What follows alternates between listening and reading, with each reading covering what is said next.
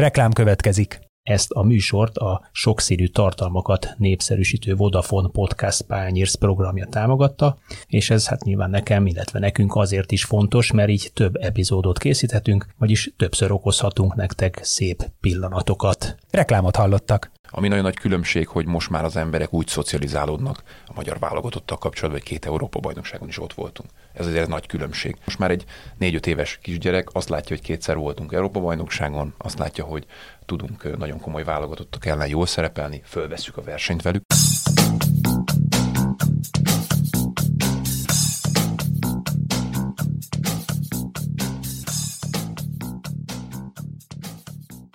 Sziasztok, ez itt a Zicser, a 24.hu focis podcastja. Én Kálnoki Kis Attila vagyok, és ezúttal egy kicsit megcsúszva bár, mert hát ugye a mi adásmenetünk olyan, hogy mindig hétvégente kerülünk ki az éterbe, így, így körülbelül az EB sorsolás után egy héttel fogtok hallani egy beszélgetést az EB sorsolásról, illetve a magyar válogatottról, és éppen ezért nem egy ilyen átlagos esélylatolgatással készültünk, hogy mi lesz majd az EB-n, bár nyilván az is szóba kerül, hanem megpróbáljuk egy kicsit a, a válogatott körüli háttérmunkát bemutatni nektek, hogy mi az, amiben előre lépett etéren Márko Rossi csapata, milyen feladatok vannak, ki mivel foglalkozik, és ebben ezúttal Laszkó Zsolti, a válogatott másodedzője lesz a vendégünk. Szia! Sziasztok! És Szabó Gergő, a válogatott sajtófőnöke, a másik beszélgető partnerünk. Szia Gergő! Ja, Attila, üdvözlöm a hallgatókat! Zsolti, viszonylag masszív 15 éves pályafutással a hátad mögött, és hát legalább 15 csapatban játszottál ez alatt, itthon, külföldön 22 válogatott meccsel. Van rálátásod játékosként is, és most már edzőként is arra, hogy, hogy milyen munka folyik a válogatottnál. Mi az alapvető különbség a te öltözői tapasztalatot között a múltban és jelenben?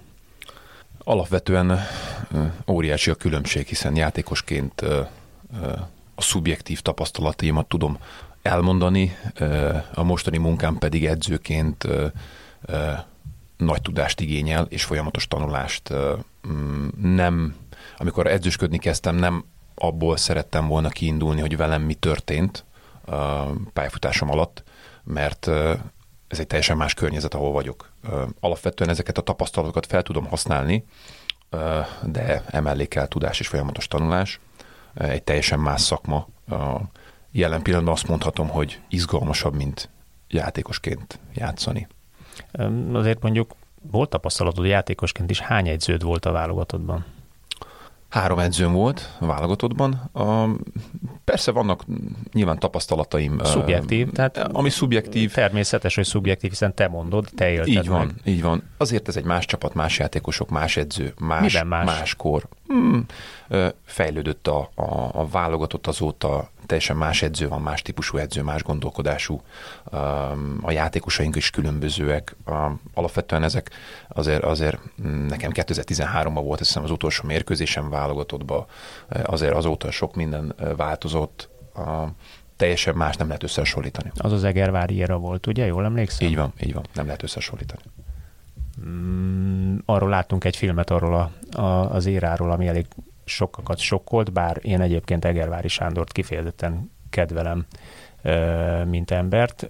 Az volt alapvetően a különbség, akkor, hogy én fogalmazzam meg, hogy Sanyi bácsi, minthogyha egy közösségépítő ember lett volna, és nagyon nagy energiát fordított arra, hogy a közösség, a válogatott közössége az, az, az jó legyen, viszont a háttérmunka, szakmai munka, így utólag azt mondják sokan, hogy összehasonlíthatatlan a mai korhoz képest. Ennek csak emberi tudásbeli vagy feltételrendszerbeli különbsége is van. Mit látsz, hány ember dolgozott akkor a válogatott mellett, milyen szakemberek dolgoztak a válogatott mellett, nyilván az Egervári Sándor vezetésével, és milyen most már Rossi vezetésével. Akkor is megvolt a megfelelő mennyiségű szakember, azt gondolom, és jó körülmények között tudtunk mi is készülni. azt gondolom, akkor is minden feltétel adott volt. Ami nagyon nagy különbség, hogy most már az emberek úgy szocializálódnak a magyar válogatottal kapcsolatban, hogy két Európa bajnokságon is ott voltunk. Ez azért nagy különbség. Ugye, Mármint a szurkolók. Mindenki is, alapvetően. Tehát most már egy négy-öt éves kisgyerek azt látja, hogy kétszer voltunk Európa-bajnokságon, azt látja, hogy tudunk nagyon komoly válogatottak ellen jól szerepelni, fölveszük a versenyt velük, és az egy más, teljesen más kor volt. Tehát abban az időben nem volt ez jellemző, sőt, még egy nagyon erős válogatott ellen is sokszor félve mentünk ki a pályára, vagy, vagy más hittel. Most teljesen más, most teljesen más ez a, ez a válogatott, és ez az elmúlt 8-10 év komoly fejlődést mutat minden szinten. Tehát a futballban óriási fejlődés van, és ahogy elmondtam, sokat számít ez a két Európa-bajnokság, vagy a mostani Nemzetek Ligája, hogy olyan meccseket játszunk, olyan stadionokban minden változott. Megvolt akkor is a megfelelő mennyiségű szakember, gárda, felkészültünk akkor is, természetesen a, a, a modernizálódott a labdarúgás, ami akkor még nem volt, meg most már megvan, még nagyobb tudással tudnak rendelkezni a szakemberek, mert több, több lehetőség van. Én azt gondolom, hogy akkor is jó játékosaink voltak, most is jó játékosaink vannak, de nem lehet összehasonlítani. De, de pont ezt akartam kérdezni, hogy a, a szurkolói emlékezet azért az egy furcsa ö, emlékezet. Mm, ha már, ha már csak 10-15 éves távlatba megyünk vissza, akkor a szurkolói emlékezet hajlamos azokat a játékosokat piedesztára emelni, akiket akkoriban előszeretettel ekézett és szidott. Tehát mindig azt mondjuk, hogy hú, emlékszel rá, milyen jó kis játékos volt. Mindenkiből valahogy jobb játékos lesz pályafutása után, mint a jelenben.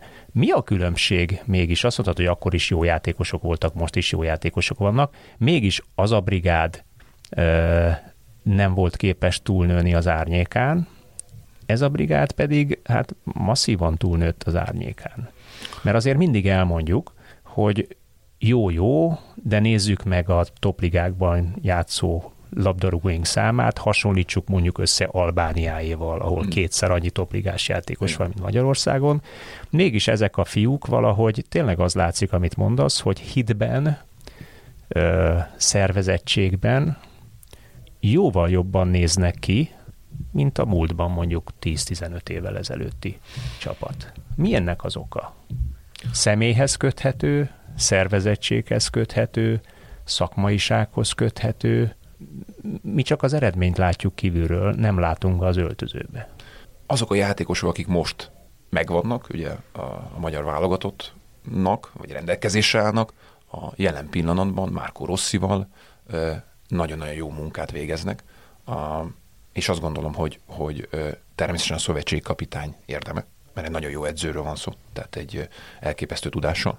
De azt ugye nem tudjuk meg, hogy a 10-15 évvel ezelőtti játékosokkal mit lehetett volna csinálni. Azt se tudjuk meg, hogy Egervár Sándor a mostani játékosokkal mit tudott volna. Abban a korban, abban a környezetben ugye az működött, a mostani hát vagy időszak, nem működött. Vagy nem működött.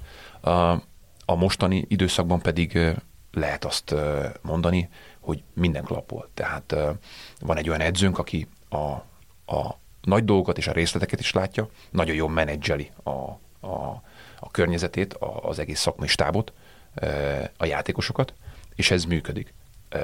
Néznünk kell a környezetet, környezetet néznünk kell a játékosokat, azt már nem tudjuk meg, hogy, hogy azokkal a játékosokkal mi történt volna. Tény is való, hogy nagyon sokat figyel arra, hogy a játékosok higgyenek magukba, a Márko, és ez átragadt. De az elmúlt időszakban is, az elmúlt években is azért, azért léptünk ebben előre. Tehát ha még azt mondjuk, hogy 10-15 évvel ezelőtt talán nem a legnagyobb hittel mentünk ki a pályára, akár egy erősebb válogatott ellen. Azért az elmúlt 8-10 évben változott, tehát azt gondolom azért értünk el olyan eredményeket jóval erősebb válogatott ellen, és ez változott. Szerintem ez az alapvetőség, és szubjektíven tudom mondani, én egyébként ebben hiszek, hogy, hogy ha megvan a hit, megvan az önbizalom, megvan az, hogy van egy, egy nagyon erős közösség, akkor ez első. És, de ebben egyetért akkor Vár, Egervári Sándorral is. Az, de, ez de mégis, mégis az, az látszik, hogy Változott az... a feltételrendszer, a csoportkörök lebonyolítása, akkor azért még azért valamivel nehezebb volt kijutni. Mennyiben? Uh, ja, hogy most, most 24 csapat van igen, akkor? Igen, igen, tehát azért... Bocsánat, De... hogy közbeszólok, csak két dologra reflektálnék, mert ugye én kicsikét uh, kibicként látom, Kibicnek semmi sem drága. Na, a, a válogatottnál, hiszen sem játékos nem voltam, sem edző soha hogy például, ami szerintem a korábbi időszakhoz képest óriási nagy változás, és talán a Zsolti is ezt megerősíti, hogy ma már ugye olyan szinten használják a technológiát az edzéseken. Ugye a játékosok teljesítményének a mérése a különböző GPS rendszerekkel az erőléti edzőknél. Videóelemzőnek, hát talán a te pályafutásod vége felé talán már volt híre, de Igen. előtte nem nagyon. Tehát egy csomó olyan dolgot én kívülről azt látom, hogy ma már meg is tudnak mutatni akár videóban is a játékosoknak, amiket korábban mondjuk nem, és ez biztos, hogy nekik óriási nagy segítség. Mennyit, mennyit segít az, ha már a segítségnél tartunk, és valóban ugye a Késedi Gabiek körülbelül ilyen 2012-3-4 magasságában kezdték el ezt a, ezt a videóelemző szakmát Magyarországon. Mennyit segít az, hogy mondjuk egy mérkőzés után oda tudja ma már tenni Márkó Rossi mondjuk a angol válogatott statisztikai mutatóit, egyéni szintű statisztikai mutatóit akár a magyar játékosok mellé, és nem sok különbséget látsz. Vagy ha különbséget látsz, akkor azt tudod mondani, hogy na nézd csak, neki volt 38 sprintje, ebben a tartomány, a legmagasabb tartományban, neked csak 8. Hát ez bizony karcsú fiam, ebben kell fejlődjél. Ezt nagyon óvatosan kell kezelni. Nagyon fontosak ezek az objektív adatok, de ugye a rendszer és a maga a gondolkodás a futballról az első. Tehát mutathatom itt a, a maximális sebességet és a sprint távolságokat, amiket megteszünk, ha az nem illeszkedik a csapatjátékhoz. Tehát lehet, tehát lehet feleslegesen futni, és lehet a csapatért futni, ahogy a, az e, alapelvek és a játék. Ne feled szabad erről, mindig eszembe jut egy kedvenc történet, teljesen más sportákból, vízilabdából, amikor a Faragó Tonoéknak a utánpótlás akadémiájával jött a kedves szülő, hogy Tomi bácsi szeretnék magával beszélni, hát itt van az én kisfiam, fantasztikus, hát ő a látom, hogy ő a legjobb úszó, mindig ő nyeri az edzéseken, meg a, a meccseken is fantasztikus mennyiséget úszik, és őrül sebességgel. Mi a gond, miért nem játszik? Hát azt mondja, tényleg nagyon jól úszik, az a baj nem jó irányba. Igen. Tehát ugye ez, ez azért valóban, valóban egy, egy ez kardinális kérdés, hogy, hogy, hogy egységként hogyan mozog egy, egy ezek a, Így van, ezek az adatok nagyon fontosak, ezeket felhasználni, és ezekből csepetgetni, ez a legfontosabb. Tehát mindent nem tudsz felhasználni, a játékosok szeretik ezeket, ahogy Geri elmondta, ez nagyon fontos a futball életében, hogy ezek változtak, egyre több van, mi is az emelet segítségével és a technológiák segítségével ezeket alkalmazzuk, használjuk, játékosok szeretik, érdeklődnek, nyilván egy olyan generáció, akik hozzá is, szoktak, igen, hozzá is szoktak, ebben szocializálódtak, szeretik, és az ebből kivett információkat be is tudják építeni a napi munkába. Hozzáteszem, amikor az edző ezeket, vagy egy erőléti edző ezeket megmutatja, vagy egy videóelemző, ezek objektív adatok, tehát igazából ott a játékos egyből elhiszi, hogy ezek úgy vannak, vagy nem. Ezt sem, ezt sem szabad túlzásba vinni, de a játékosok szeretik. Ez nagyban befolyásolja a labdarúgás fejlődését, akár itthon is, de külföldön is, hogy a, ahogy a Geri említett, technológiák megjelentek. Hála Istennek mi ezt tudjuk használni, és, és próbálunk is ebben napra készen fejlődni, előrelépni. És akkor már egy kulisszatitkot hagyáruljak el, hogy az is például egy nagyon fontos dolog, hogy ma már meg lehet azt csinálni, és mi a válogatottnál meg is csináljuk, hogy ugye Beregi István videóelemző a stábbal ezeket ugye megbeszéli, de minden mérkőzés előtt készít egy jó pár perces videót, amiben benne vannak a, a taktikai támadói, vagy a támadás alatti taktikai dolgok, védekezésnél, stb. stb. Az ellenférről is ugyanezek az információk, hogy védekeznek, hogy támadnak. Van, amikor még külön játékosra is felhívja a figyelmet ez a videó, és ez telkiben, ahol a játékosok a legtöbb időt töltik, egy ilyen lobbyszerű helyen, ott az egyik televízión ez folyamatosan megy.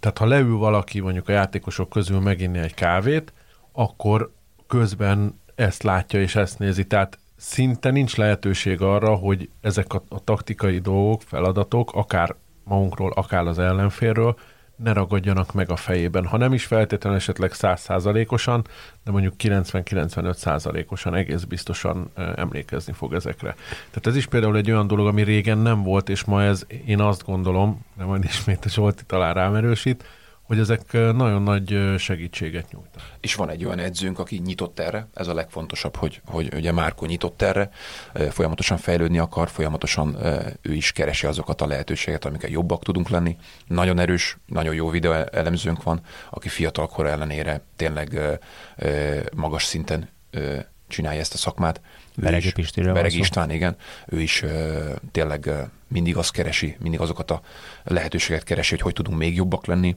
Ez, ezek segítenek, de a, alapvetően legfontosabb, hogy a vezetőedző, szövetségkapitány azt mondja, hogy ezek kellenek, és ez a legfontosabb, hogy ő nyitott erre. És ez mm. nagyon jó. És egy fontos dolog, mert ezt nagyon sokszor elfelejtjük talán mi magunk is megemlíteni, hogy az, hogy ezek a feltételek megvannak akár a, a GPS rendszerek, akár a videóelemzéshez, kamerarendszer telkébe, bármi, ami ehhez szükséghe, szükséges, eb, ebbe ugye hát nem is azt mondom, hogy nagy része van, hanem ez kifejezetten ugye az MLS-nek köszönhető a szövetségnek, akik minden ilyen feltételt biztosítanak. Ez ugyanígy igaz egy, egyébként akár egy klubnál is, hogy ott is nagyon sok múlik azon, hogy a klubvezetés ezeket a feltételeket milyen szinten biztosítja, vagy egyáltalán biztosítja az edzői stábnak.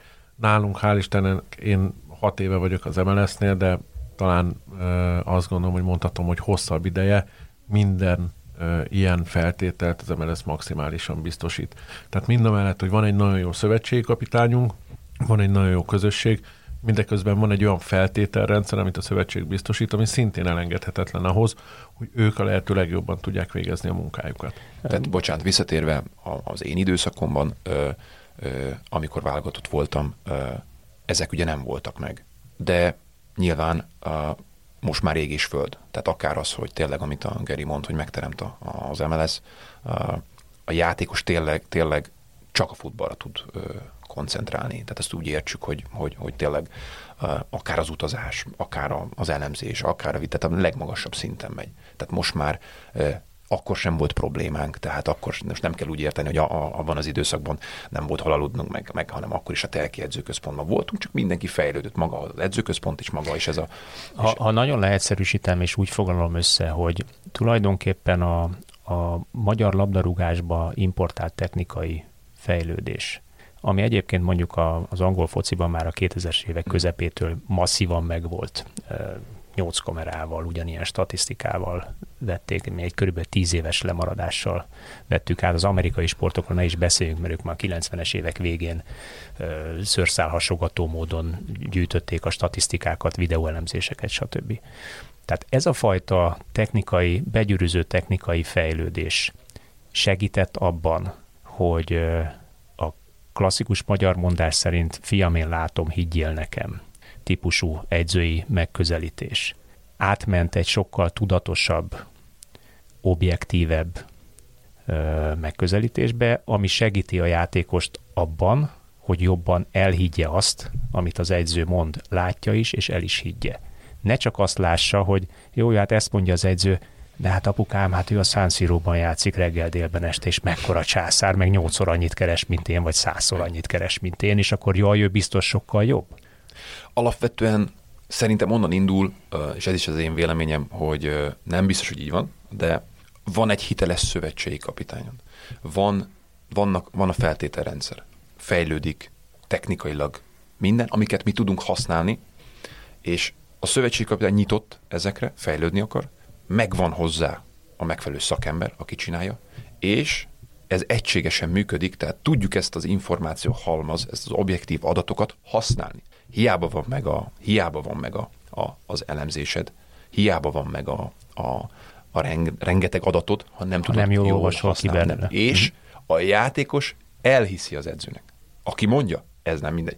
Tehát hát, a, nagyon nem mindegy, mert, nagyon nem mert mindegy. például a George Lakens idejében is megvolt ugyanez a rendszer, aztán azt láttuk, hogy a nyája szana szétszaladt. Tehát nem mindegy, hogy az edzőnek ezt elhiszi, hiteles, nyomon követi, és, és megértik a játékos, ez nagyon fontos. Plusz, bocsánat, ami szintén fontos, hogy a szövetségi kapitány is elhiszi a stábtagoknak az adott Igen. területükről, Igen. amit mondanak. Sőt, azért hát én, már lát, én már láttam olyat, hogy mondjuk egy mérkőzés után az erről léti edzők ki letöltötték az adatokat, ki mennyit futott, mennyi sprint, stb. stb.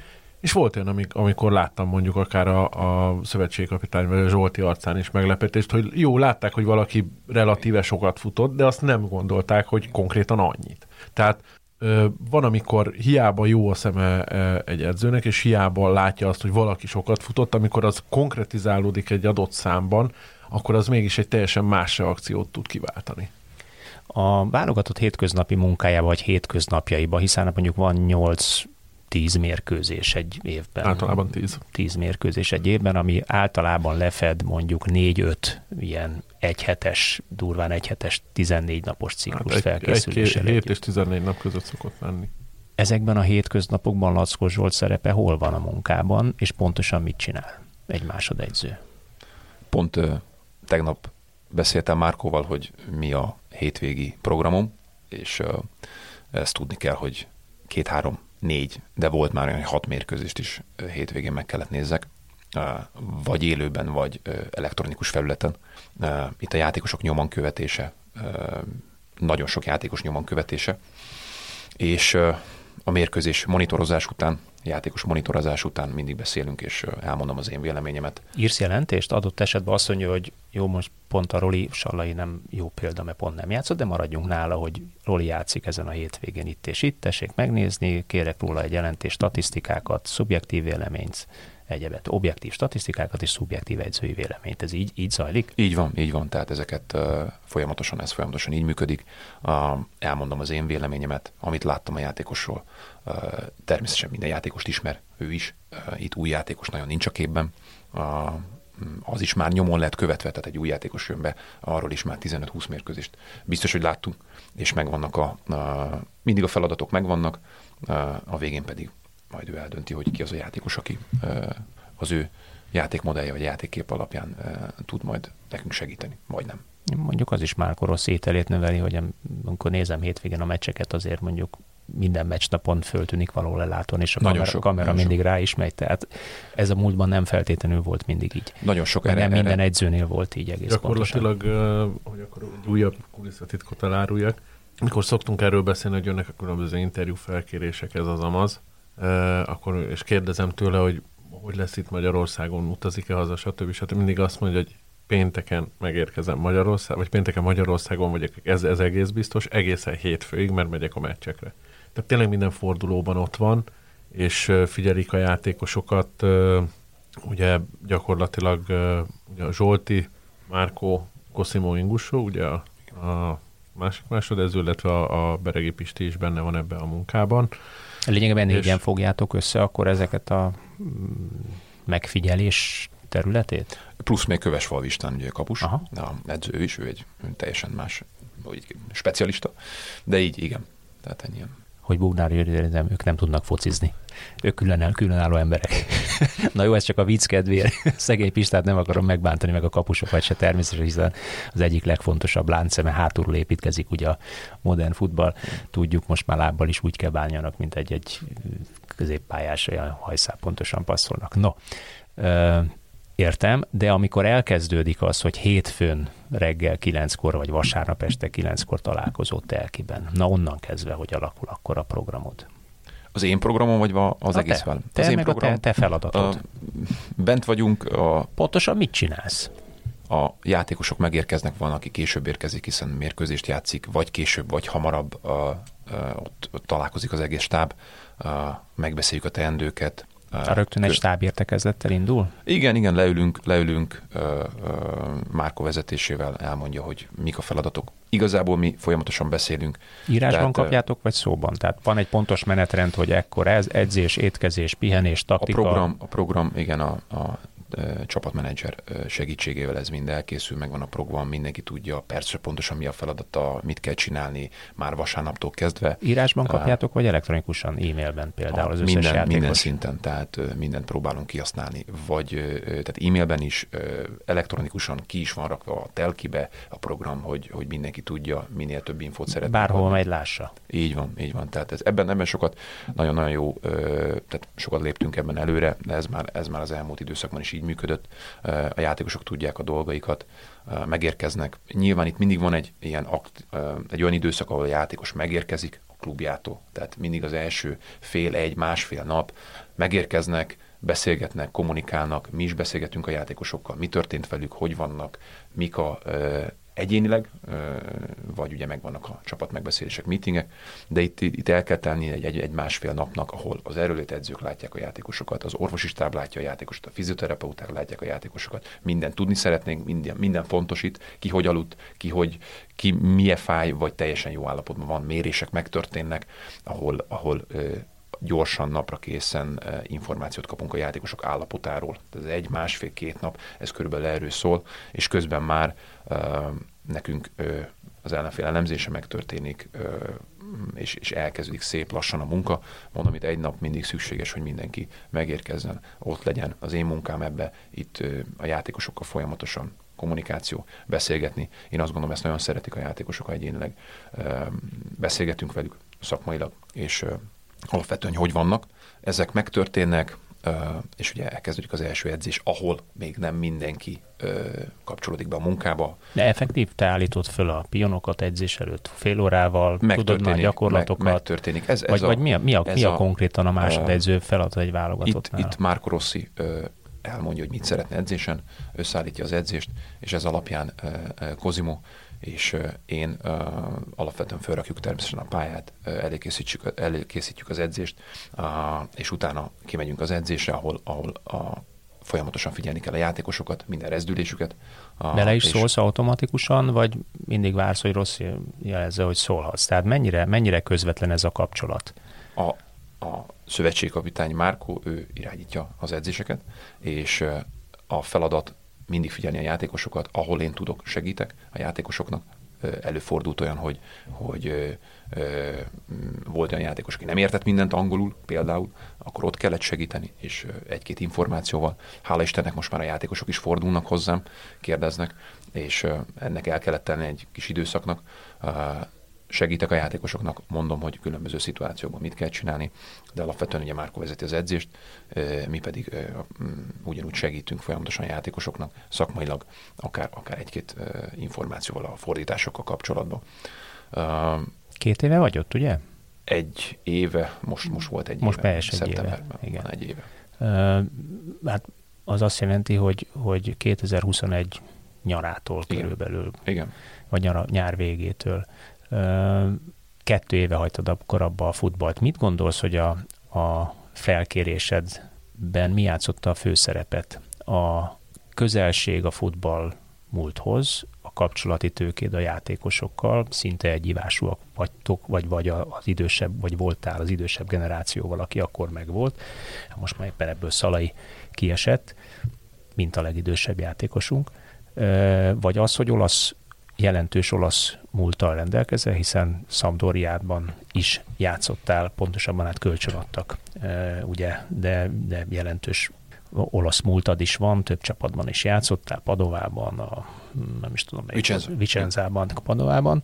Ergo a nyelvtudásod is megvan azzal, hogy közvetlenül tudjál Márkóval beszélgetni, és valószínűleg az a tudásod is megvan, ami az olasz futballban vagy az olasz futball gondolkodáshoz, futball nyelvhez közel visz. Ezt csak azért kérdezem, mert emlékszem Dárdai Palinál az volt egy fontos mondás, hogy Szabi Csimivel német szakszavakban beszélgetnek, mert ő ugyanazt tudja, mint ő, miközben annak nincs meg a magyar megfelelője még, és hogyha ezt elmondja egy magyar edzőnek, hogy mi van, akkor azt ő nem fogja érteni vagy teljesen másra gondol. Ennek mi a szerepe, vagy melyik a erősebb ebben a kiválasztásodban? Mm, sok minden, sok területet említettél. Én azt gondolom, hogy az első az emberi, tudja, hogy mire számíthat velem kapcsolatban. Ismer, ismer korábbról is? Igen, igen, ismer. Voltam játékosa Honvédban. a Honvédnál. Előtte mi már ismertük egymást, amikor én Olaszországban játszottam. Ő már akkor itt a Honvédnál edző volt, találkoztunk többször, voltak szakmai megbeszéléseink, beszélgetéseink, tehát ismertük egymást. Ezután kell lettem én játékosa, tehát tudja, hogy velem kapcsolatban emberileg és szakmailag mire számíthat. Tehát tudta ezt, hogy hogy, hogy fogok én dolgozni. Szerintem az első. Uh-huh. Az első. Alapvetően segített az, hogy ugye Olaszországban játszottam, ismerem a nyelvet, és ismerem a, a, a, az olasz gondolkodást. Megismerem a munkáját is a Honvédból. Abszolút, igen, igen. Tehát ezek mind, mind segítettek. Akkor egy kézenfekvő választás volt-e? Én, én nagyon hálás vagyok neki, én nagyon nagy lehetőségnek tartom ezt, és nap mint nap ott lenni a válogatottnál tőle és a, a játékosoktól, vagy az egész stábtól tanulni, ez egy nagy lehetőség. Nagyon hálás vagyok, nagyon jól érzem magam ebben, és tényleg, tényleg nagyon örülök neki, de alapvetően ezek, ezek amiket mhm. elmondtam, ezek, ezek számítottak szerintem. Ennyire azért nem, nem mondanám, hogy az olasz szakszavak miatt kerültem uh-huh. hozzá, vagy hogy én ismerem is más Akkor ez nem, nem, ez nem olyan erős, mint a németnél, ahol, ahol kifejezett szakzsargon. Inkább azt mondom, nem olyan merev. Nem merev. olyan merev. Uh-huh. Uh, Oké, okay. Viszont van nekem egy olyan információm is, hogy te nem csak ugye tehát a, a hétköznapi emberben a másodedző úgy él, hogy, hogy egyébként folyamatosan, amit elmondtál, hogy segíti a, a, a első számú edző vagy a vezetőedző munkáját, és pályán beleszól, gyerünk, hajcsatók, ide teszi a piont, oda teszi a piont, beszélget velük, stb. De úgy tudom, hogy ennél azért többet is teszel, videóelemzésekben is besegítesz. Mm, mesélj erről valamit. Ez, ez hogy zajlik, hiszen ugye alapvetően a Beregi Pisti a, a videólemző, de úgy tudom, hogy azért ebbe masszívan bele, belemászol te is. Hát itt maga a feltétel, hogy megvan, Beregi István személyében egy nagyon, ahogy említettem, egy nagyon jó videólemző, nagyon tehetséges, és ennek is hálás lehetek, hogy találkoztam vele.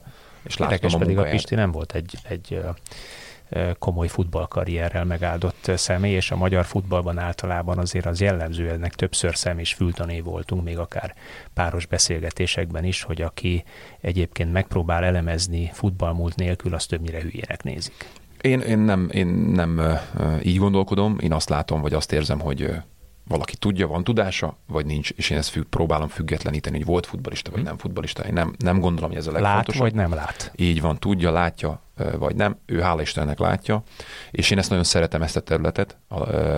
Mindig is érdekelt, mindig is vonz. Mm, szeretem visszanézni a mérkőzéseket, az elemzéseket, az edzéseket. Sokszor edzés után már egy, egyből azzal kezdünk, hogy visszanézzük azokat az edzéseket, azokat a mozgásokat, taktikai mozgásokat már azonnal. Sőt, van olyan is, hogy már edzésen közben tudjuk nézni, hiszen a feltétel adott, akár egy jelenetet, akár, akár egy szituációt. Volt már olyan is, hogy edzésen mi kapcsolatban voltunk, hogy ő föntről mit lát, és én edzésen mit látok, vagy akár mérkőzésen, ugye ez egyből megvan ez a kapcsolat. Tehát engem ez a terület nagyon érdekel, én nagyon nagy lehetőséget látok benne, mind egyéni, mind csoportos, mind csapat elemzésekbe, videózásokba. De természetesen itt a lényeg az, hogy te hogyan használod, hogy kommunikálsz a játékosokkal. És a beszél, a, a, ez alapján a beszélgetéseket is hogyan tudod, az így egyéni van. beszélgetéseket hogyan tudod tematizálni. Így van, így van. Én ebben nagyon hiszek.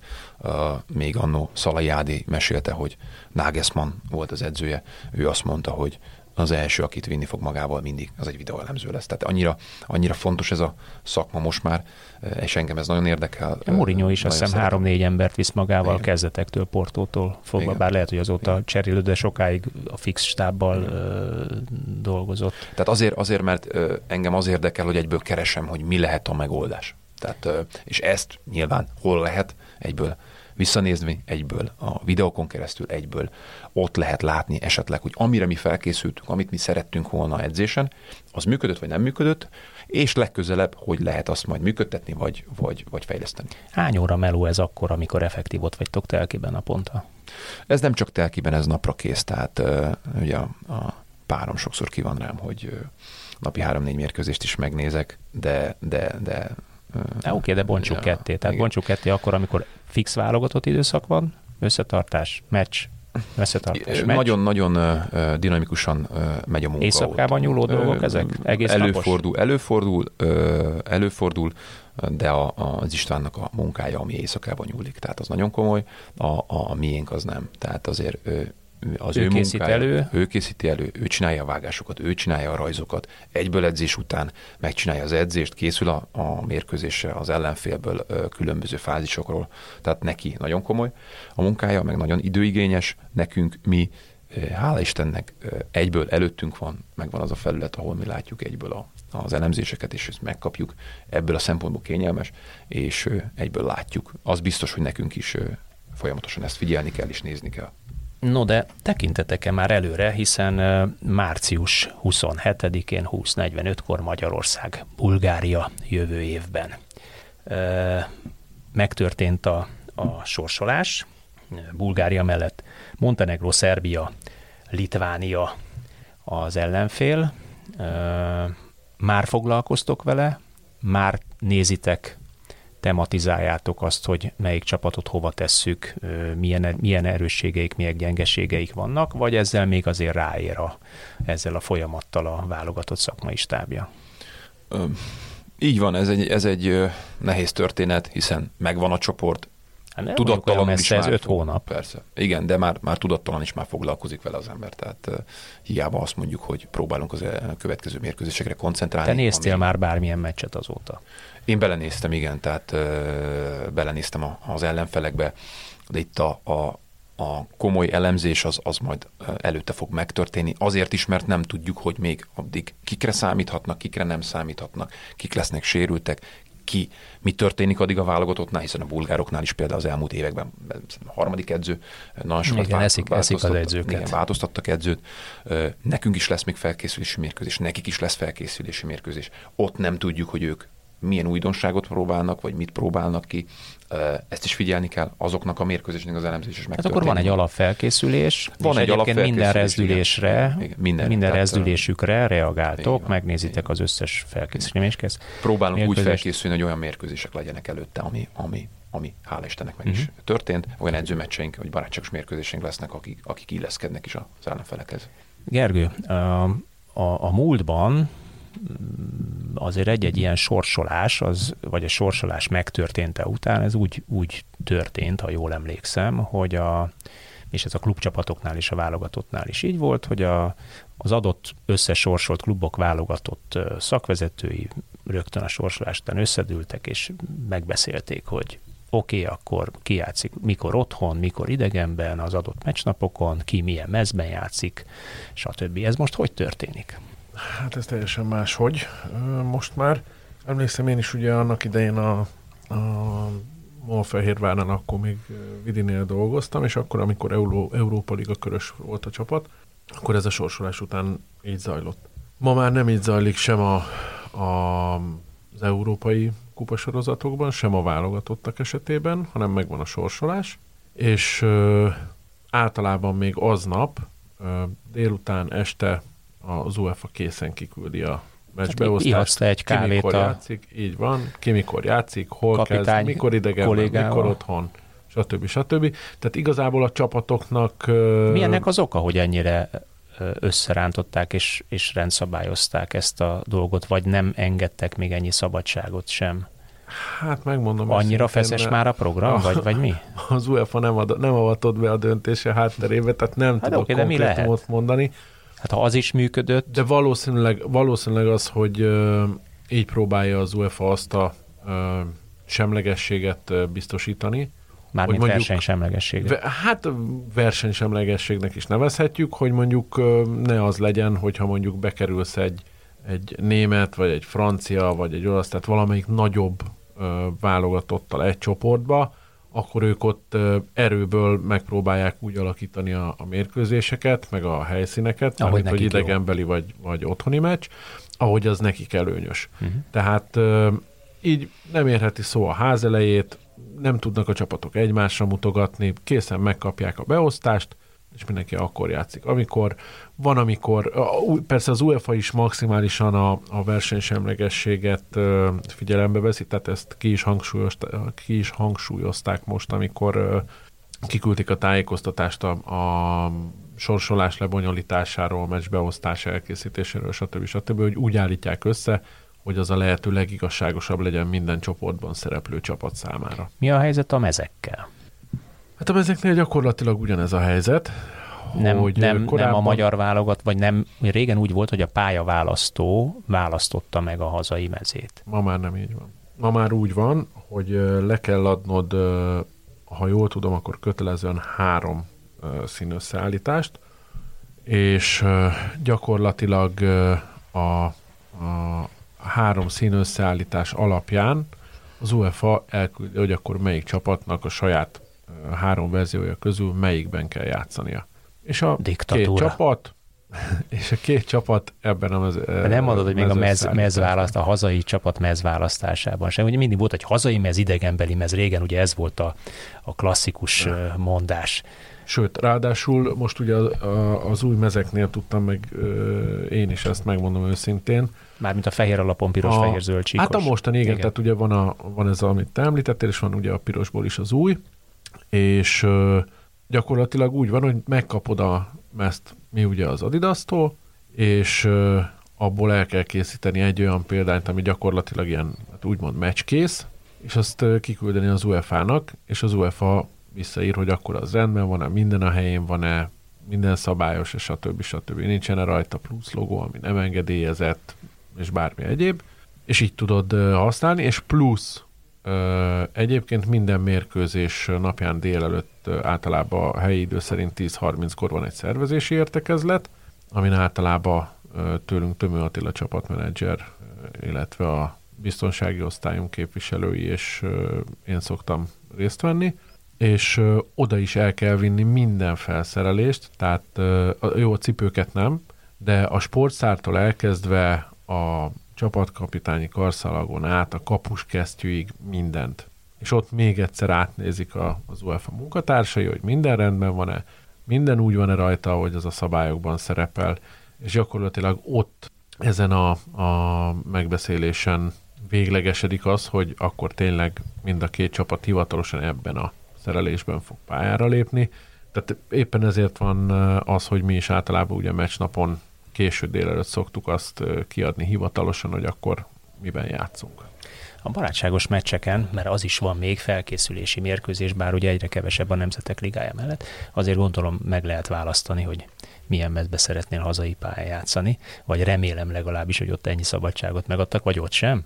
Hát megmondom őszintén, most a barátságos meccsen nem kérdeztem rá, de miután gyakorlatilag a barátságos meccs is UEFA UEFA meccs hiszen mi például, miután ugye öt ö, csapatos csoportban vagyunk, nekünk lesz két olyan játéknapunk, amikor a csoportban ugyan szabadnaposak leszünk, de ö, barátságos felkészülési mérkőzést akkor is kell játszanunk.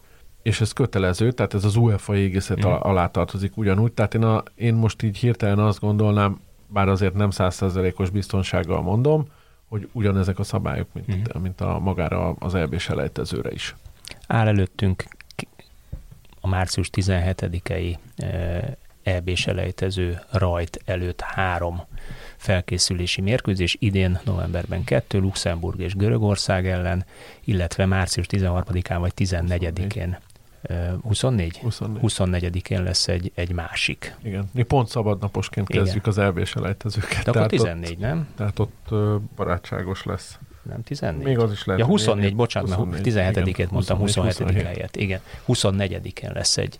Ö, mennyiben segíti ez azt a munkát, hogy ö, nyilván ez egy álnaív kérdés, hogy ö, Márko Rossi megtalálja azt a fajta helyettest, vagy adott esetben játékrendszert, ami a Szalai Ádám által hagyott űrt betölti majd. Maximálisan. Ezt ő maga is mondta, hogy Abszolút. Ezért mondom, hogy állna és nyilván három mérkőzésen gyakorolhat egy ilyet. Igen, ez a, azért a válogatott Mennyiben sorozat... segíti akkor még azt megkezdem Luxemburg, aki azért nem egy acélos világverő csapat. Bocsánat, és Görögország. Luxemburg. Tudom, most, tudom, Fehérvár, Fehérvár is tud erről beszélni, hogy milyen a luxemburgi futball.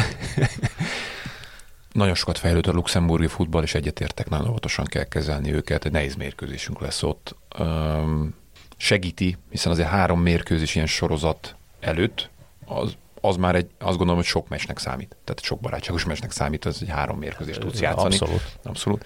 És ö, teljesen szolgálja, tehát ö, csak, csak a segítségünk lesz. Én azt gondolom, hogy addig ö, körvonalazódik, de még sok minden változhat, hiszen azért március 5-6 hónap, ö, addig reménykedünk, hogy mindenki rendben lesz, mindenki egészséges lesz, mindenki hadrafogható, nehéz még. A téli átigazolási időszakban mindenki megtalálja újra a helyét, vagy helyén marad és játszik is. Így van, ez mm, nehéz így ö, erről beszélni, mert... Szegény mert, Egervári Sándort húzom megint elő, ugye, aki a, az ominózus hollandiai brutális zakó előtt utáni beszélgetésben panaszkodott arról, hogy hát nézd, májusig mindenki játszott a saját csapatban, nyáron úgy alakult a szitu, hogy szeptembertől senki sem játszott. És az ekkor jött Románia és Hollandia. Speciális időszakok megvannak a válogatott életébe is, tehát akár egy, egy téli vagy egy nyári, főleg a nyári volt az mindig, ahol nyomon kell követni, ki mennyit játszik.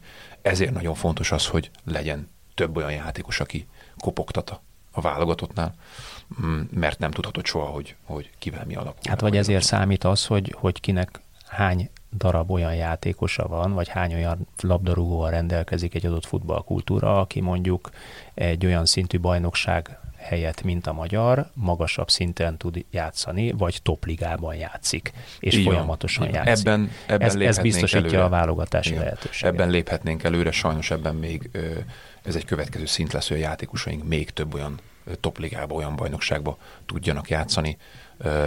Sajnos Hiába jó szereplés. De erről alapvetően a klubok Igen. kéne tegyenek, nem pedig már Rossi és a Magyar Labdarúgó Szövetség. Ez klub feladat, hogy úgy menedzselje és úgy, úgy építse a játékosait, hogy magyar bajnokságból feljebb Igen. tudja léptetni. Ez üzleti érdek nyilván, és egyébként valószínűleg nemzeti futball érdek is lenne.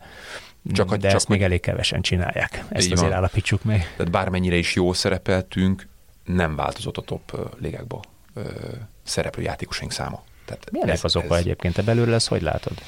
A, nehéz a válogatottól megítélni, tehát látnom kéne a, a napi munkájukat a kluboknál, amit nem látok, és nem tudom.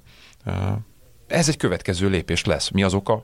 Ezt le kell egyszerű, tehát ahogy mondtad, lehet klubérdek is, anyagi. Te, te láttad, hogy 2000, 2000-es évek elején, ugye te 2004 és 7 között futballoztál, emlékszem a Fradiban, Igen. és akkor utána igazoltál Igen. először külföldre, Görögország, olimpiákhoz. Ugye én nagyon egyszerűen ezt már többször elmondtam el a podcastban, a 90-es évek és a 2000-es évek elejét, mondjuk tízig bezárólag a magyar futball sötét középkorának nevezem, amikor mégis sokkal több játékost értékesített a magyar futball külföldre, és sokkal több játékosnak adta meg a lehetőséget, hogy miután kinőtte a magyar bajnokságot, próbáljon szerencsét egy magasabb szinten. Aztán vagy sikerült neki, vagy nem sikerült. Volt, akinek nagyon szép hívű karrierje lett, Szalai Ádám is ugye ennek a korszaknak a terméke, ő is akkor ment ki külföldre egészen fiatalon. És volt, akinek egyébként meg kicsit hullámzott, de azért megragadt külföldön, hazajött, visszament, mint te például, mert Debrecenben is volt egy egészen magas minőségű csapatban egy egész komoly eredményetek azok az eredmények miért segítették hozzá a labdarúgót külföldi szerződéshez 2016 óta, meg miért nem? Pedig EB-n vagyunk, válogatott, jó eredmények, stb. Szerintem a, a legfontosabb oka az, hogy amikor én Debrecenben játszottam, én, én az elnöknek kijelentettem, hogy én megyek külföldre. Tehát nekünk ugye az volt a célunk, hogy külföldre kerüljünk és futballozzunk külföldön, és ezért mindent megtettünk. Ma már nem az? Ma más. Én azt mondom, hogy a mostani játékosok, egy kicsit kritika is nekik ez, nem biztos, hogy a külföldi csapatot választja, és nem mondjuk a topligákról beszélek, hanem akár Belgium, akár ö, közép kategóriás hát, egy bajnokság. Nem biztos, hogy azt választja, akár azért is lehet az anyagi, a szerződése miatt, akár, akár nem vonza ez. Tehát akár, akár neki ez könnyebb ez a szituáció. Annó nekünk nem volt kérdés, tehát mindenki külföldön szeretett volna játszani, és ezért, ezért a klubok is azt mondom, hogy partnerek voltak ebben, mert ez volt a, e, ez, ez egy, egy céljuk volt, hogy eladjanak is játékost. Most már annyira nem ez. Mm. Tehát e, ez a játékosoknak egy kicsit kritika is, hogy több olyan játékos volt az elmúlt időszakban, aki, aki gondolkodott azon, hogy esetleg külföldre menjen, egyéb okok miatt. Két kérdésem van még, ez, ez egyik inkább Gergőhöz irányul, vagy Gergő felé irányul, a másik mindkettőtöknek. Nyilván Szalai Ádám utódját vagy megtalálja Márko Rossi, vagy beilleszkedik mondjuk Ádám Martin az ő hér, mondjuk túl sok lehetősége nincsen, mert van egy egészen fiatal német Andris, aki azért hol játszik, hol nem játszik a gengben, tehát nem lehet még azért kiforrott játékosnak, vagy egy olyan játékosként rátekinteni, mint aki így betéve automatikusan pótolja majd ö, Szalai Ádámot, a kapitánynak ajánlgatnak is bizonyos egyzők játékosokat, aztán ő majd eldönti, hogy figyelembe veszi vagy sem. De éppen, éppen ezért, épp, meg, meg, meg, van egy másik lehetőség is rossz nagyrak egyébként, mert játszottunk már Szalai Ádám nélkül nem is olyan rosszul, hogy ilyen kicsit ilyen hamis kilencessel futballozik, és az is, az is jól működött, ugye annak idején, nem is tudom melyik meccsen volt hát, ez. nem is akár hol a Wembley-be. Igen, a Wembley-ben volt pontosan, és, és nem működött rosszul nagyon jól működött, akkor ugye Salai játszott Igen. 9-es pozícióba, ahol ugye Ilyen elmozgó, is tudni lehet, hogy más, más karakterisztikájú ő, tehát a visszalépésekben és a területbe való beindulásokba nyilván nem a mellére és a fejére fog érkezni legtöbbet a labda, hanem a testére. Abban ő, ő nagyon ül, és tudja ezt a pozíciót játszani, és a Wembley-ben egy nagyon jó működő szerkezetben tudott jól játszani. Tehát ez már, ez már, ez már megtörtént. Egy opció.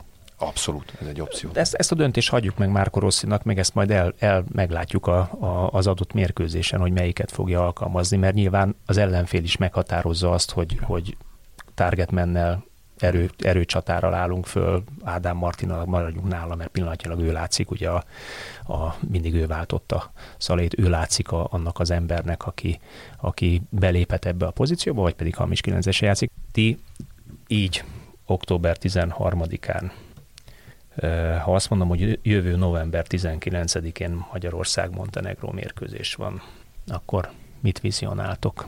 Hogy állunk abban a csoportban, és hogyan tekinthetünk majd a 2024-es év az EB elé? Hát alapvetően én azt gondolom, készülve erre a mai beszélgetésre egy-két adatot kigyűjtöttem. Tehát ha a világranglista helyezéseket megnézzük, és azt, hogy melyik csapat a mi csoportunkban hogy teljesített, akkor azt lehet elmondani, hogy a szerbek 25-ek voltak márciusban, most a 21-ek, tehát előre léptek. Mi a 41. helyről léptünk előre a 36-ra. Tehát a szerbek 15 helyjel előznek meg minket a világranglistán, tehát hiába mögülünk sorsolták őket úgymond a, az eb selejtezőkön, a szerb válogatott igenis erősebb a magyar válogatottnál, nem is kevéssel. Montenegro ugye szintén egy, egy érdekes kérdés, mert ugyan ők csak a 69-ek jelenleg, de ők is három helyet léptek előre, miközben ugye mi ötöt. Tehát annyit ugyan nem léptek előre, mint mi, de ettől függetlenül ők is fejlődnek, és ugye pont az albániai mérkőzésből, vagy az Albánia elleni mérkőzésből tudhatjuk azt, hogy bár ott, ahogy te is említetted, jó pár perccel ezelőtt, ugye az egy nagyon erős válogatott topligákban játszanak a játékosai. Igen, ezt többen is le is írták, mi is leírtuk figyelmeztetés jellege, hogy azért ez az Albánia nem az az Albánia, ami mondjuk 15-20 évvel ezelőtt volt.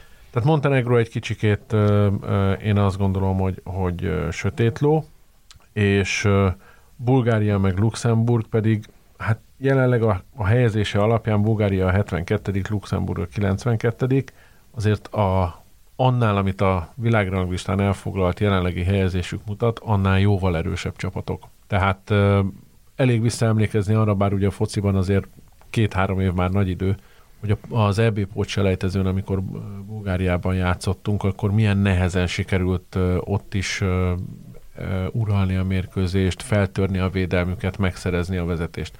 Tehát Bulgária sem lesz egy könnyű ellenfél, és hát Luxemburgot, ha meg megnézzük, rendben van, hogy a török válogatott most éppen nem a, a történelme csúcspontján van, de ettől függetlenül Luxemburg nagyon komoly ellenfele volt a törököknek most a legutóbbi mérkőzésükön. Tehát azt gondolom, hogy persze sokan legyintenek, hogy Luxemburg, mert 10-15-20 évvel ezelőtt ö, ö, vagy bocsánat, ö, Litvánia. Litvánia. Igen. Luxemburgra Litva- Litvániát, igen, Litvániát akartam mondani, igen. Tehát Litvániára is hajlamos ö, legyinteni a, a, a, az ember, hogy ó, hát 10-15 évvel ezelőtt mi volt, ma már teljesen más. Tehát egyik mérkőzés sem lesz könnyű. Valóban van abban igazság, hogy ez az utóbbi 15-20-25 év ö, számunkra legkedvezőbb sorsolása volt, de két dolgot nem szabad elfelejteni. Az egyik az az, hogy a válogatott teljesítményének köszönhetően az első kalapból sorsoltak minket, tehát ez egy nagyon fontos De ezt a válogatott magának vívta ki. Igen. Tehát ez azért nem azért, Igen. mert úgy gondolt az UEFA, hogy jaj, aranyosak vagytok, meg Persze. Csányi úr magas pozícióban van, hanem azért, mert a válogatott eredményeket produkál. Így van, de ez egy nagyon fontos szempont a, a sorsolás ö, ö, alakulásának ö, szempontjából. Tehát, hogy olyan csapatokat el tudtunk kerülni, ugye, akik velünk együtt ö, vagy az első kalapban voltak, vagy ugye bejutottak a Nemzetek Ligája négyes döntőjébe. Tehát ez egy nagyon-nagyon fontos dolog. És valóban az utóbbi évek egyik legjobb sorsolása ez, de ettől még nagyon nem könnyű. Tehát én óva intenék mindenkit attól, hogy azt gondolja, hogy na hát majd itt ez sétagalop De azért lesz, elvárás, elvárás kell. lehet a, a top 2, az automatikus kijutás, vagy, vagy elvárás kell legyen, vagy, vagy azért ez bizonytalan? Én azt gondolom, hogy, hogy valamilyen szinten lehet ez elvárás, viszont olyan szempontból meg nem lehet elvárás, hogy most attól, hogy mi első kalaposak voltunk, majdnem bejutottunk a, az Áligából a, a Nemzetek Ligája döntőjébe, ettől mi még nem lettünk Németország, vagy Franciaország, vagy, vagy Anglia, vagy Belgium, vagy Hollandia. Vagy Tehát legalábbis... lépkedünk előre, de ez azért a, a, a Márko Rossz érkezését követően is azért látszódott, hogy folyamatosan fejlődik a csapat, de azért általában felfedezhető volt az, hogy mondjuk hármat előre léptünk, és egyet vissza. Tehát lehet nálunk is ugyanúgy ebben a fejlődésben is egyfajta hullámvölgy, lehet olyan mérkőzés, ami, ami rosszul jön ki, lásd Albánia, miközben ugye az erősebb ellenfelek ellen meg nagyon jól teljesítettünk, abban a sorozatban is, tehát én azt gondolom, hogy biztosra abszolút nem szabad venni, és ugyanakkor egyfelől reális lehet. A, a, én azt mondom, hogy az biztos, hogy az utóbbi évek különböző sorsolásait nézve ez a legkedvezőbb sorsolás számunkra. Ettől függetlenül én azt gondolom, de én mondjuk óvatos duhaj vagyok, hogy százszázalékos elvárás ez nem lehet, de természetesen azt gondolom, hogy minden játékos és minden stábtag is, és minden szurkoló is azért mégiscsak valamilyen szinten ezt várja, hanem is elvárja, de várja, hogy ebből a csoportból a, a csapat egyeneságon kiusson. Tudva azt, hogy érzékeny, ugye ez az egyensúly, ez a magyar válogatott jelenleg egyensúly, de erről már beszéltünk, ugye, hogy milyen ennek az oka, hogy játszik a játékos, nem játszik a játékos, hány játszik, játékos játszik külföldön, kísérül meg, ki nem sérül meg, mert ugye pont az imént említett francia, olasz, angol, stb. válogatottal ellentétben nálunk mondjuk úgy finoman fogalmazva rövidebb a kispad. Tehát nincs, nincs egy B válogatott, amelyik ugyan erős, ugyan erős, mint az A válogatott. Igen, pont ezt akartam mondani, hogy gyakorlatilag nálunk nagyon nagy befolyásoló tényező lesz ez, hogy a sérülések, eltétások hogy alakulnak, mert pont ez, ahogy te is, te is mondod, mi akkor tudunk jó teljesítményt nyújtani, ha minden kiegészséges, mindenki rendelkezésre és mindenki jól is teljesít. És még egy fontos dolog, nagyon fontos, hogy a szurkolók minden mérkőzésen ott legyenek a, a csapat mögött, lehetőleg amennyien csak lehet. Hát mostanában inkább 5 6 két, túl jelentkezés van, úgyhogy ezzel talán nem lesz gond. Két, két dologra van egyébként szükség. Az egyik, egy, a kollégáink már dolgoznak azon, hogy lesz valamilyen fajta bérletkonstrukció az EB selejtezőkre, ennek a részleteit majd természetesen szokás szerint az mls.hu fogjuk kommunikálni, tehát érdemes majd figyelni a honlapot, illetve az, hogy, hogy ahogy az utóbbi mérkőzéseken is semmi olyan szurkolói, lelátói történés ne legyen, ami csak egy pillanatra is a lehetőségét fel, ö, hozza annak, vagy ö, hogy fel, eltiltsanak minket, igen. Így van, tehát hogy eltiltanak. Hála Istennek nem Szlovákiával, Romániával, Izraellel kerültünk igen, egy csoportba, úgyhogy ilyen szempontból nagyon talán figyel, kisebb a kockázat. Nagyon figyelnek minket, de az utóbbi mérkőzéseken én azt gondolom, hogy a, a, az volt egyértelműen a, a benyomásunk és az érzésünk, hogy végre megértették ezt a szurkolók, hogy az ő érdekük is, hogy, hogy ne történjen olyan a lelátón, ami miatt aztán ők nem lehetnek ott a következő mérkőzésen, mert ez nekik ugyanolyan rossz, mint nekünk a csapatnak. Zsolt, az utolsó kérdés, akkor a, a tiéd és a szakmai kérdés, egy rövid választ kérek szépen, bár lehet, hogy a felvezetés egy kicsit hosszabb lett, vagy lesz komoly csapatok ellen, és ez Geri is megerősítette, meg ezt tulajdonképpen mindenki látja, hogy a, a válogatott azért előrelépett. Ez, ez kétségtelen. Ezt a statisztikai mutatók is elő alátámasztják, tehát például a minőségi gólhelyzetekben a, a, az XG mutatója szerint Magyarország 1.34-jel áll, Szerbia 1.75-tel az elmúlt időszakban, Montenegro 0,99-el, Bulgária 0,86-tal. Tehát ebben másodikok vagyunk. Ahogy egyébként a passzpontosságban is 83, 86, 77, 83 százalék, a gólhelyzetekben 5,7 gólhelyzetet dolgozott ki meccsenként a magyar válogatott Szerbia 7, Montenegro 4,7, Bulgária 4,5. Tehát mindezek arra mutatnak, és aztán sorolhatnám itt még a, a, a pontos statisztikákat a megnyert párharcokkal, amiben egyébként le vagyunk maradva, teszem hozzá. Igaz, hogy mi nem akárkikkel játszottunk, tehát ebben a mutatóban vagyunk egyedül talán kicsit lemaradva. De a kérdésem az konkrétan ezek alapján, hogy oké, okay, előre léptünk, de mi az, amiben még fejlődni lehet, és fejlődnie kell Márko Rossi csapatának ahhoz, hogy egyébként jövő ősszel fej tapsolva ünnepeljük, hogy egyenesen kijutott a magyar válogatott az EB-re. Márko ugye mindig megfogalmaz ugye célokat, és ugye a labdabirtoklás terén sikerült fejlődnünk, ha itt a pozíciós játékot nézzük, és az, hogy mennyit van nálunk a labda, és hogy törekszünk céllal hogy legyen nálunk a labda. Ebben Ezt sikerült. mutatja ez a 83 százalék. Tehát ebben, nem az a passz százalék volt, bocsánat. De... Ebben, ebben léptünk előre, ez, ez tudatos volt, erre felkészültünk edzéseken is, és, és az elemzések alapján ebben léptünk előre. Én azt gondolom, hogy a következő meccseken biztos, hogy lesznek olyan időszakok, amikor a, az ellenfélnél is vagy az ellenfél is ránk tudja majd erőltetni az akaratát. Azt szeretnénk elérni, hogy minél kevesebbszer, és ha többet lesz nálunk a labda, ott kell érezni a csapatnak, a játékosoknak, hogy, hogy még nagyobb felelősséggel játszani. Tehát, hogy ö, elő fog fordulni, ö, hozzáteszem, ahogy amit a Geri is említett, jó válogatottakról van szó, tehát most nem azt kell gondolni, hogy 70-30 vagy 80-20 nálunk lesz a labda, mert azt gondolom nemzetközi futballban ez már nagyon kevésszer lehet látni, tehát nem vagyunk Manchester City.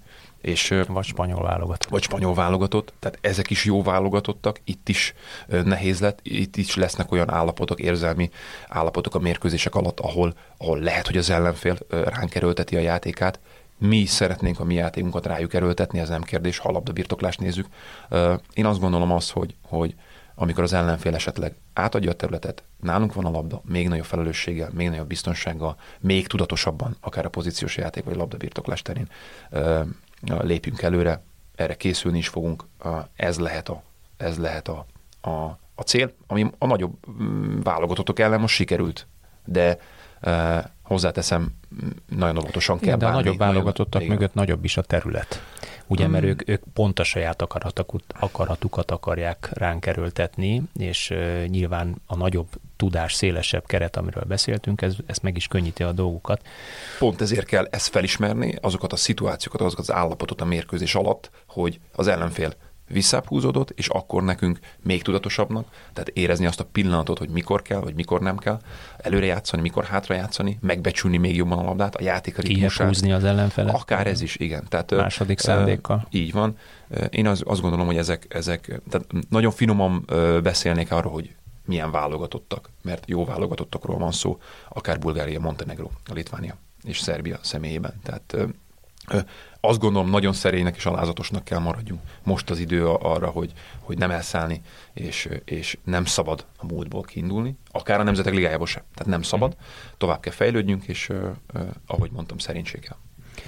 No, hát akkor röviden összefoglalva, amit mondtál, pont abban kell fejlődjünk, amiről ugye nagyon sokat beszélgettünk már, hogy a velünk egyforma szintű, vagy talán kicsit gyengébbnek gondolt eredményei, vagy mutatói alapján éppen kicsit gyengébbnek gondolt válogatott ellen, ellen tudjunk dominálni, és tudjunk olyan játékot játszani, amivel könnyebben föl tudjuk, vagy eredményesebben föl tudjuk törni az ő védekezésüket. Legyen ez így, kívánom, és kívánom azt, hogy a természetesen, hogy a válogatott jövő ősszel úgy álljon már, hogy ennek a Montenegro meccsnek például ne is legyen akár tétje. Kedves Ugyan hallgatók, van. ugye? Kedves hallgatók, és Zsolt és Geri, köszönöm, hogy itt voltatok velünk. Azt kérem tőletek, vagy kívánom, hogy jövő héten is hallgassatok, mert jövő héttel új témával, új vendéggel, vendégekkel jelentkezik az ígyszer. Sziasztok!